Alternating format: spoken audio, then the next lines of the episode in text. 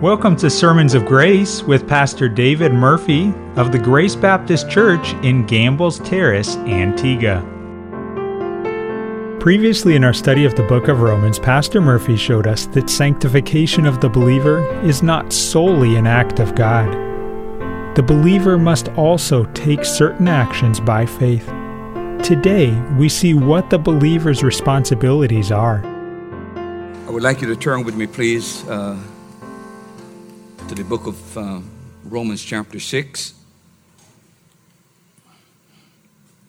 Romans, chapter 6. Our text is going to be verse number 13. But let's read from verse number 1 uh, to verse 13. It's just a short passage. Uh, and uh, let's see where we can get this morning. I but uh, you follow with me, please, from Romans chapter 6 and reading from verse number 1. What shall we say then? Shall we continue in sin that grace may abound? God forbid. How shall we that are dead to sin live any longer therein? Know ye not that so many of us, as were baptized into Jesus Christ, were baptized into his death? Therefore, we are buried with him by baptism into death, that like as Christ was raised up from the dead by the glory of the Father, even so we also may walk in newness of life. For if we have been planted together in the likeness of his death, we shall also uh, in the likeness of his resurrection. Knowing this, that our old man is crucified with him, that the body of sin might be destroyed, and henceforth we should not serve sin. You notice the word destroyed there, it really means to disabled. Okay? It doesn't mean obliterate.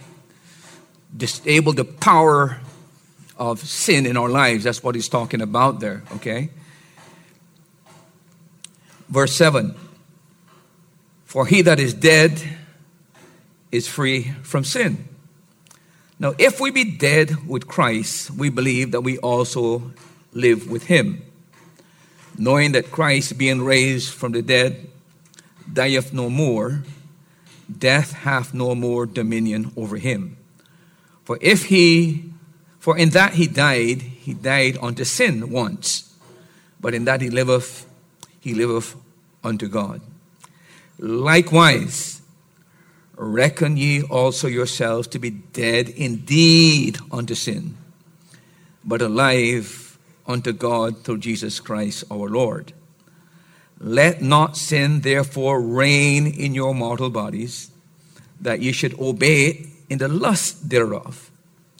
Neither yield ye your members as instruments of unrighteousness unto sin, but yield yourselves unto God as those that are alive from the dead, and your members as instruments of righteousness unto God. For we, for sin shall not have dominion over you, for we are not under the law, but under grace.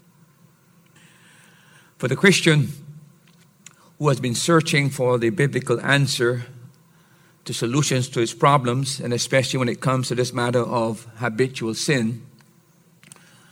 Romans chapter 6 ends that search for the believer. For us in this chapter, the Apostle Paul gives the most detailed and exhaustive treatment of how God enables the believer to have victory over habitual sin.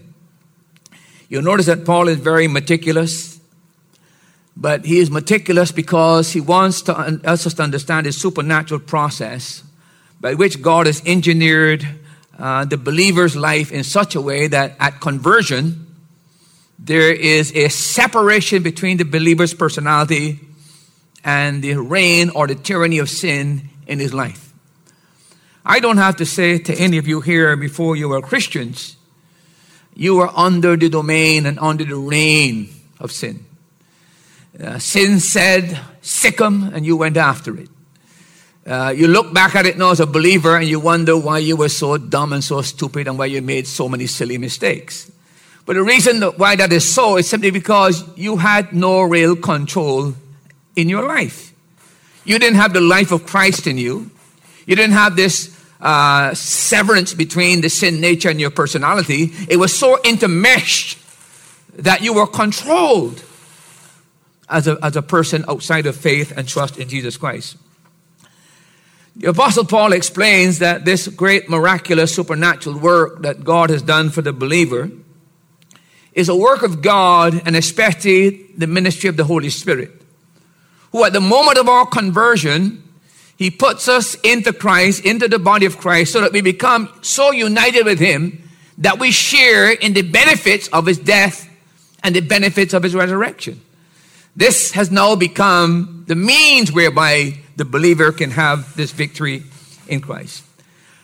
Now, I'm not going to elaborate on that because the Apostle Paul explains this entire process in verses 1 to 10.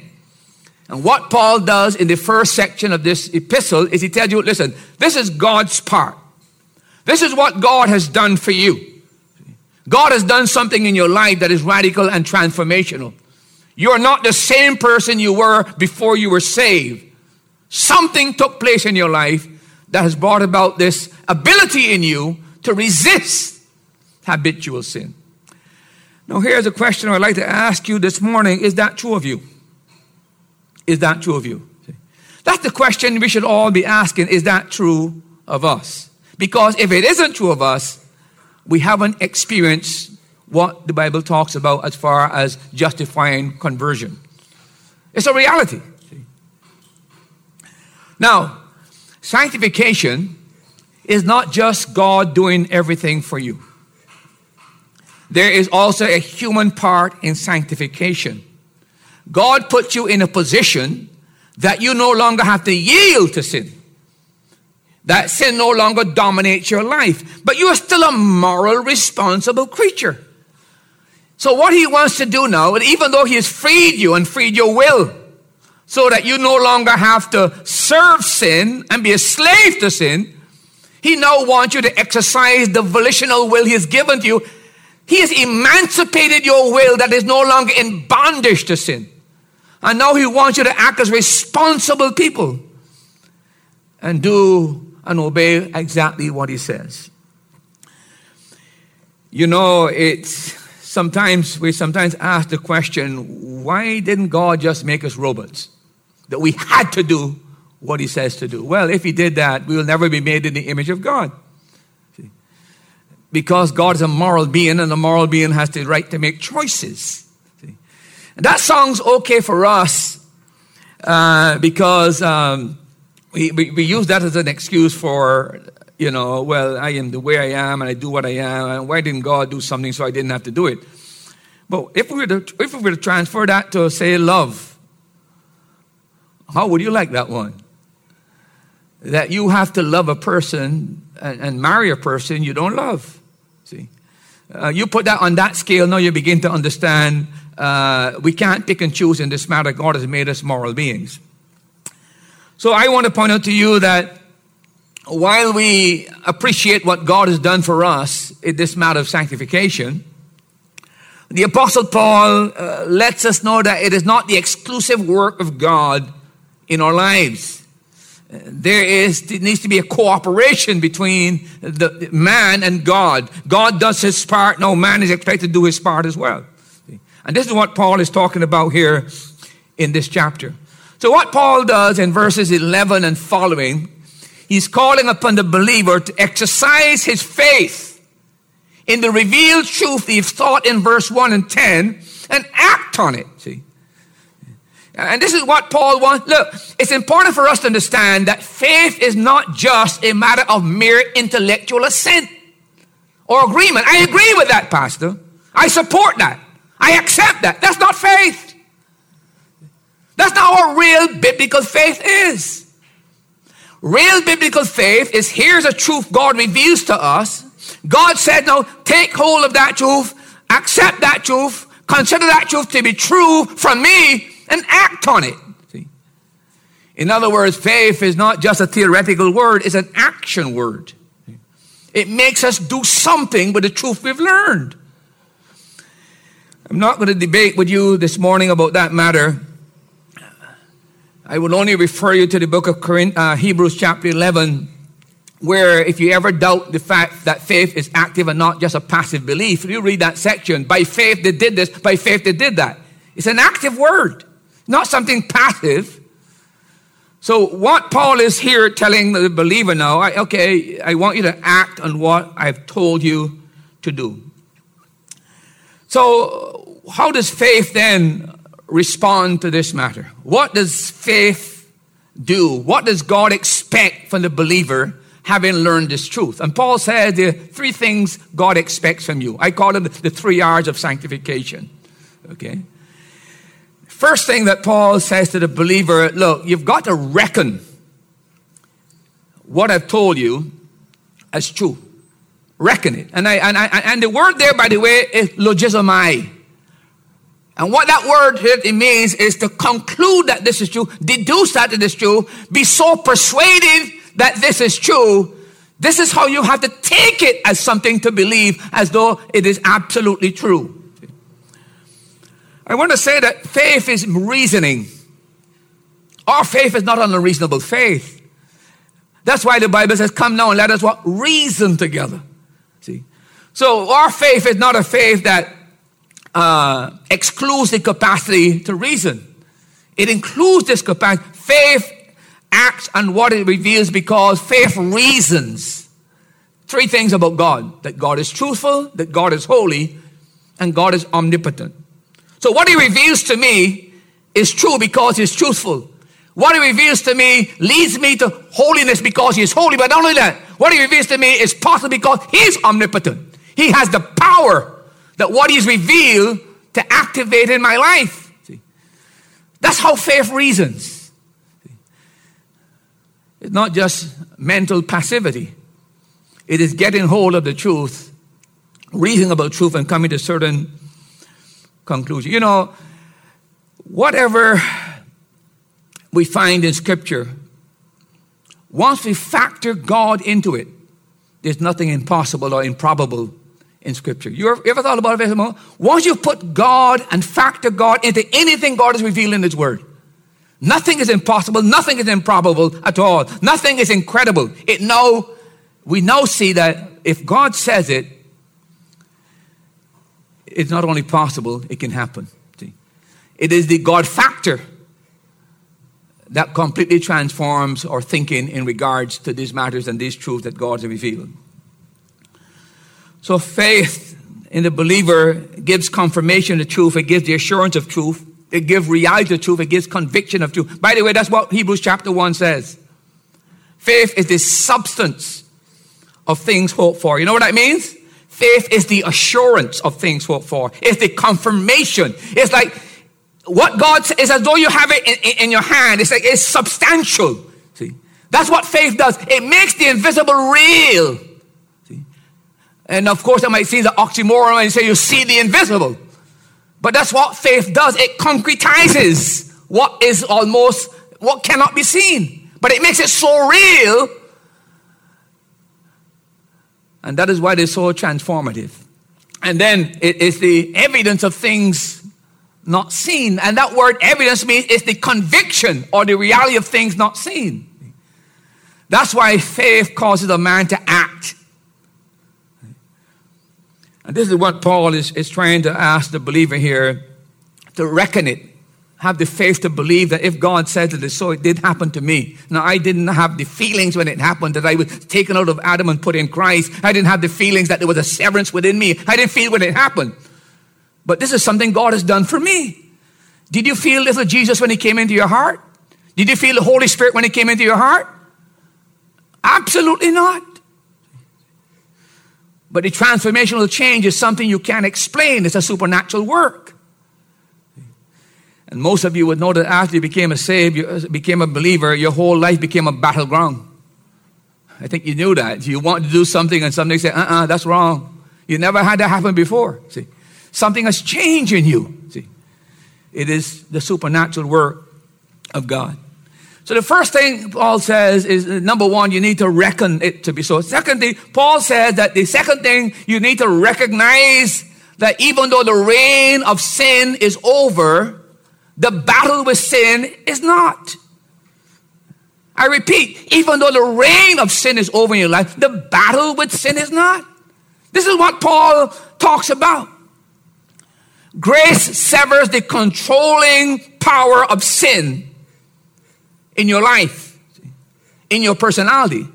But it did not eradicate the sin nature that is there. It just, what it did is that it rendered it, as Paul, not the word destroy, it put it out of operation so it could no longer control you. This is what Paul is talking about in this passage. So the monarchical reign of sin has been permanently dismantled. But the problem here is that stubborn old dethroned monarch still tries to reassert himself on the throne of your life where Christ belongs. So there's going to be an ongoing battle with your sin nature. See, eradication is not the answer. You will never ever be perfect in this life. My son was, um, I think there's some kind of a, a chat going on in WhatsApp between uh, the several believers who are coming together having a chat. It's, it's kind of a non church function, it's where people outside the church are talking. And um, he was telling me about one of my, one of the persons I know in, in Barbados. And um, uh, he, he said, the guy said uh, that you can't be perfect, and he never sinned. Joe said, I'm done with that. I'm done with that too. Any man that makes that kind of a statement either got to be deluded or he's living on another planet. See?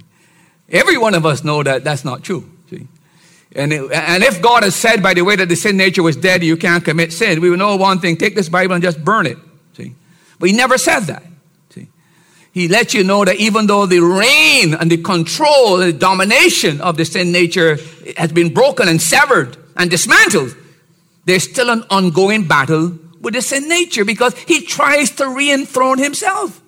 And that is my experience, that is your experience. See? Anybody here wasn't tempted last week? Or a month ago, a year ago? Anybody at all? Put your hand up, you big liar. See? You know that's not true. It's always very much real in this matter. By the way, this is where 2 Peter chapter 2, verse 11 comes in. You know what Peter says? He says, Beloved, uh, I write unto you that you abstain from fleshly lusts, which what? War against the soul. Peter saying your life is a war zone. And it's all about your soul, your destiny of your soul. And he tells the believer, you know, beloved, abstain from fleshly lust, which war not against your flesh, but against your soul. It's designed to destroy your soul. The you, the real you. See? Peter understood this clearly. Not only Paul, but Peter understood it. But Peter put it in raw words and terms that we understand. That is an ongoing battle in the believer's life. You know, I've asked myself the question, I've been reflecting on this, and forgive me for deviating this morning for just a moment. But I've asked myself, when God saved us, why He just didn't eradicate the sin nature? Why he just why he left the sin nature there? And I understand he, he broke the power of the sin nature, but why did he leave it there? And I give some careful thought, reflection on this kind of thing, and, and I want to give you my uh, spiritual understanding of this matter. I want to say to you, um, let me give you some reasons why I think this has happened. Number one, I think this is so because God wanted to keep us dependent on Himself. Man was never meant to be autonomous and independent. God designed that man would depend upon himself. But even when he gave man what we may call independence without sin, even man used that independence to go after uh, his own, live a life without dependence upon God. That's what Adam did. See? So I think the reason why he's left that sin nature is that we have to keep depending on him. Independence is the prerogative of God is not the prerogative of man. Man was always designed to be dependent. And I think because of this sin nature, we have to keep going back to God again and again. God help me here. God help me here. God help me here. Imagine if you didn't have to do that. Man, you would live your life, pat yourself on your back, and consider that you a giant. See? But that's not how God designed life to be. So I think the whole thing here is about God keeping us in a state of dependence upon Him. That we understand that even though He's given us victory and given us power, yet the sin nature is there, and we will still go wrong, and we still have to come back to Him again and again. Come back to Him again and again. That's how you keep, the, keep you dependent. Number two, I think He wants to remind us that salvation of grace. Think about that for just a holy God. Okay, a holy God that cannot look upon sin yet redeems me. But what if there was, uh, what if we came to the feeling that, you know, we, we have made it uh, and you know, and, and somehow we are good enough to win God's favor. The fact that all of us feel bad about ourselves, I don't know about you. I'm just telling you right now, as a, as a, as a pastor, even as a pastor, I feel very miserable about myself many, many times. Daily, as a matter of fact. I'm chiding myself. See? Even though I know that He has done a great work in my life, yet at the same time, you fall so short to that level of perfection fall so short. And you, you, so therefore, you must have this sense that you're not perfect, you're not there. And, and once you come to the conclusion, if I'm ever going to be saved, it's going to be grace that saved me, not perfection, not my good life. See? And I think this is how uh, it's kept to elevate this concept of grace in our, in our lives. Number three, I think as well, it keeps the flame of faith alive in us it helps us now to start looking to God more and more and more. Because when you think you've made progress in your Christian life, you're going five steps forward, guess what happens? Something happened and you go three steps backward and you say, Woe is me. You keep looking to God. I think that's what it does. It keeps faith, it keeps you connected with God by an act of faith. Number four, Another reason I think this has happened is because I think it witnesses to the, to the people out there that there could be substantial change in a man's life without expecting perfection. See? I think everybody needs to see that. The unsaved man needs to be given hope that he doesn't have to be perfect to come to God. He has to be shown that even though he's not perfect, he can have a substantial change in his life. And there's hope for him because we're not saying you've got to be perfect. We're saying that Christ will change you and transfer and, and, and, and transform your life. But it's not perfection. Now the man out there who is struggling with his problems begin to understand that, hey, I don't have to be perfect, and God can change my life. I think that enables a person to believe and have hope uh, for themselves. And here's another reason I, I thought about it. I think as well, by keeping us and keeping the sin nature in us, it creates in us a desire for perfection and heaven. It makes us long for that day when we don't have this drag on our lives, when we don't have all these tendencies to go wrong. We just want to be in a point where we can please God.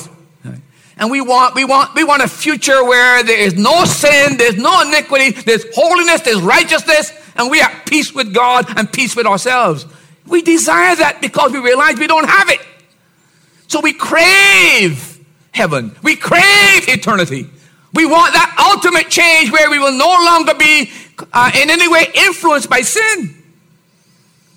I think that may be true of you because it's certainly true of me as I get older. See, we long for that day when the drag of sin is no longer a, a, a hindrance to our living and our lives. And here's another one I thought about why this. You know, it humbles us lest we develop a kind of an arrogant snobbery that look down on others who are going through their struggles and their weaknesses. I think that is very, very much real. I think as a Christian gets older, he should not become more legalistic, he should become more mellow and more tender. Because he's had enough time to look at his life to see how far, in spite of he's been saved for so many years. Yet there's so many areas in his life where he's not reached perfection. He, he still has weak points. So when he looks at other people struggling, he's not having this arrogant snobbery that, you know, uh, I, I, I can't. No, we, we sympathize and we feel a sense of their pain and their anguish. And we have a compassion for people now who are now struggling in that kind of a situation. And then number seven, it makes us compassionate in understanding human weaknesses and sin's folly. But here's the, the best one, I think, of it. More than anything else, the fact that the sin nature still resides in man and man can still do wrong, even as a believer, vindicates the biblical truth that man is a fallen creature. I think that's what it does more than anything else. It shows not only man's depravity, it also shows man's ineptness and helplessness to completely save himself. It shows man his need for God in his life.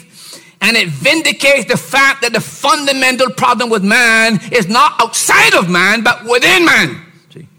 It vindicates that and certifies that, etc. And of course, it also shows that uh, responsibility for what we do lies within ourselves and not to be blamed on somebody else because it comes from within us. You remember what Jesus said? Out of the heart comes what? These things. And he lists about nine or ten of the things that come out of the heart. He is saying that's the source. It's not something external to a man, but something internal to a man. When I was in school, they had a professor who was, uh, I think, was dean of men, and his name was Jim Berg. Um, and Mr. Berg is the one that was responsible for students. So when students had a problem, whether with the school or another student or something, they would have to go to him. And Mr. Berg had in his drawer, he always had a, a, a teapot um, electric teapot with hot water in it, and he always kept a bag of tea bags in his um, in his drawer. You know why he did that? Because very often, when students came to him and complained or whatever, they always were blaming other people. I would not have done this if, etc. Et so what he would do basically, he would take out a tea bag, he'd drop it in the cup, and then he would pour in the hot water. And as he does that, what his point was this what came out of the tea bag was in the tea bag. What happened is that the environment, the heat of the environment, is what brought out what was already in there. So it's not the environment that created the problem. What the environment does, it brought out the problem that was already there. It was already in the person. You see what I'm saying? It was actually a parable every time he did that. But such a profound parable that it brings out for us what our real problem is. See? It has to do with what is on the inside of us. Now, I'm not going to uh, elaborate on that, but the Apostle Paul is letting you know not only do you reckon the truth to be so, but the Apostle Paul has asked you to recognize that even though the, the, the, the, the monarchy and the reign of sin in your life is over, the battle with sin nature is not. It's just the reign is over. The monarchy has been dethroned, but this monarchy that's been dethroned is still going to get back on the throne. So you're now saying you're in a war zone. A fight has now begun in your life. So that brings us to the third thing. And that is our responsibility as believers. And the Apostle Paul uh, tells us uh, what our responsibility is, and he does that by using two imperatives. He says in verse number 12 that we must not allow sin, therefore, to reign in our lives. We, we dealt with that uh, last week. And I'm not going to spend uh, too much time on that. But what the Apostle Paul is, is, saying in that passage, and, and the word, by the way, there is the word uh, basileuo. Let not sin basileuo in your life. You know what the word basileuo is? It's the word for king or kingly rule. And that's what he's saying. Don't let sin like a king rule in your life. That's what he's saying. See? That's what he's telling you. It's your responsibility, not mine. God is saying, I've done my part. I've made it possible for you now to resist this king that's trying to re-enthrone himself in your life. I'm not going to absolve you of that responsibility. It's your, let it not happen. It's a, an imperative in the present tense. It's a command. I like the way that Kenneth Wuest, in his word studies, uh, translate this verse and expand on it in terms of what it says in the Greek language. Let me quote how he translates this verse in a more literal biblical uh, Greek way. This is how it should be translated Stop allowing the sin nature to reign as king in your mortal bodies with a view to obeying it in the sphere of its passionate or lustful desires. Stop it. You know why he's telling these Romans stop it? Because they were saying if grace is what brings salvation, uh, you know, let us sin that grace may abound. And Paul says, stop it. Don't think like that. Think of what God has done for you. Stop it. Don't let your body rule you through its desires, the Apostle Paul is saying. Again, we explored that last week and we talked about these uh, lusts and these desires.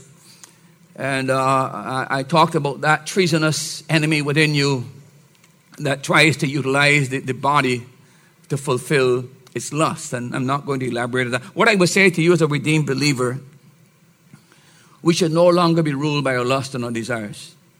By the way, anybody here don't have lust? You, don't have lust. You at the age where you don't have lust? It's still there, you know. And they're sleeping. And by the way, by sometimes you think they're dead, and then suddenly one day, poof, it just comes. You say, but where that came from? He's not dead. He's just sleeping, waiting for that moment, that precise moment to spring on you when you least expect. See? And that's why Paul says the reign of sin is over in your life, but the battle with sin is not finished. It's an ongoing battle. See? But we have the capacity not to yield to the desires because we have the divine nature within us. We have the indwelling Holy Spirit within us. We have the resurrection power of God working in our lives. Our will has been made free through our conversion. The old man no longer exists. He's been crucified. The severance between this human nature, our personality, has been made. And guess what? Paul says grace reigns. The power of grace reigns uh, in our lives. See? So we've got so much going for us as believers. And that's why I must say to you, as a pastor, I am so disappointed and so hurt when I see people who have sat in this ministry. I've been here 19 years. And I've been preaching this word for 19 years, and I've been giving you the word of God. I've not been trying to add human ideology. I'm not preaching politics. I'm not preaching socialism. I'm preaching the word. Then to see people who've been brought up in this ministry and heard the word uh, come forward and make decisions and get saved, and then blow their, blow their lives. There's nothing more painful than that for a pastor. Because I know what they didn't have to do it. They chose to do it. It's a matter of their will. Very, very painful. Now, if it hurts me that way, I wonder how much more it hurts God. To think He's invested so much in our life, done so much for us, and then we give Him a slap in the face and go off and do our own thing, disregarding what He's done for us. It is called base ingratitude. And when gratitude dies on the altar of a man's heart, he's well nigh hopeless. See? We ought to be thankful to God for what He's done in our lives, and we, we reciprocate that thanksgiving by living a life that tries to please Him and is obedient to Him. I think that is true of every single parent in here. You're not asking your son or your daughter to be perfect, but you're asking them not to mess up their lives and bring a reproach upon the family. See? To, to all the investment you've done in that person's life, please, please, don't just ruin everything we've done for you, everything we've actually invested in you. See? Go on and be something. Go on and, and make your life something that people can look up to, not to destroy, and not to make people think, well, what kind of appearance she had, what kind of appearance he had. Because they never just blame the individual, they always look at the parents, thinking the parents are responsible see, for those things. I'm saying to you this morning, as believers, that we have a responsibility. A responsibility not to allow sin to reign in our lives. This is where, by the way, any ideology, any ideology that encourages moral impotence or make humans helpless is alien to New Testament theology. Alien. This is why, by the way, we must condemn and deplore and expose any immoral teaching in the church by any false prophet who gives people the impression that they are so weak they can't live moral lives. By the way, don't if you know this, the Bible has already predicted that in the last days there'll be people in the pulpit who would encourage people to believe that they can't live morally because they're so weak. Did you know the Bible predicted that? It's there. I want to show you a passage of scripture. Uh, look at 2 Peter chapter 2. And notice that he's talking about false teachers in verse number 1. He said, But there were false prophets also among the people, even as there shall be false teachers among you. So what happened in the past is going to repeat itself. See? Then he says in verse number 9, talking about these same people, the Lord knoweth how to deliver the godly out of temptation and to reserve the unjust unto the day of judgment for punishment. But chiefly, them that walk after the flesh in the lust of uncleanness and despise government or control are presumptuous. That's the attitude. The whole manner of life is going after the flesh. But who are they outside the church? They're people in the church. False teachers in the church. Look at what it says in verse number 12. But these, as natural brute beasts, made to be taken and destroyed, speak of, of, of the things that, uh, that they don't understand as evil. What an amazing statement that is. Now, were I to use that kind of a language, uh, today people would say that the pastor is too belligerent. Right?